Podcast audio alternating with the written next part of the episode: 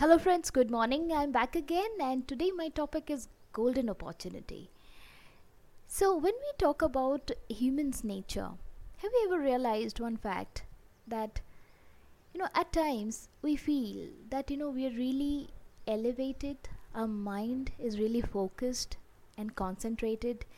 We feel like uh, spending some time with some good spiritually elevated people or doing some devotional activities, doing something which is inclined to God, or you feel that you know everything around you is so positive.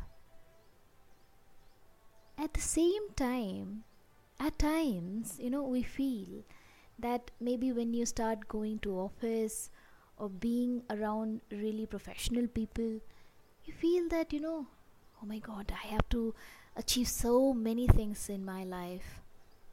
There are a lot for me to go ahead. I have to accumulate a lot of possessions, wealth, a lot of materialistic uh, possessions. You feel like you know you have a lot to do. Then at the same time, when you have the weekend or like you know you're in a holiday mood, you feel like oh come on i don't feel like doing anything. You feel so sleepy lethargic sloth and you know you're prone to make errors. You don't make conscious effort to do something right. You know that is right but you don't feel like doing it. Have you ever realized or asked this question that you know the same human being why does he behave in different different moods I have asked these questions number of times and I'm so happy that I could get the answer. And the answer was nowhere else than the Gita. I was really amazed to see that it is not only with me but with everyone. All the human beings are made with the same different kinds of modes of nature which are called guna or the qualities. And mainly there are three kinds of qualities the first type is called satoguna. The second type is called rajoguna. And the third type is called tamoguna. So every human being has to go through this three different kinds of gunas or qualities which is there existing and hidden within himself.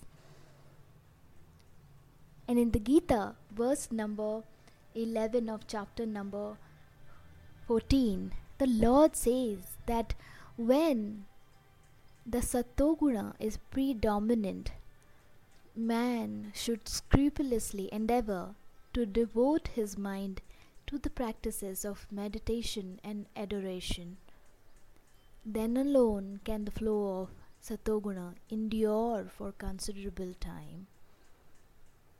If, on the other hand, he neglects that opportunity, Tamoguna or Rajoguna may soon overpower it or start functioning itself.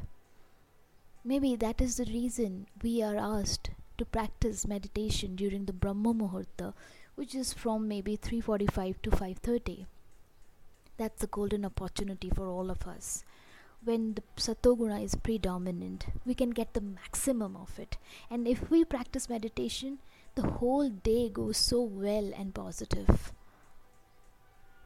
now if we miss that opportunity definitely rajoguna or tamoguna would overpower us because there cannot be any vacuum in our mind it has to be filled with some or other things so let's grab that opportunity. Let's make a conscious effort to make our life a successful life, which we can all make it. Let's not blame anyone, rather, make ourselves self sufficient to achieve everything. We can do it. Thank you so much for listening to me. Catch you soon with something, something more interesting. Until then, please read the Gita and live the Gita it's not a scripture, but it's a lifestyle. Thank you.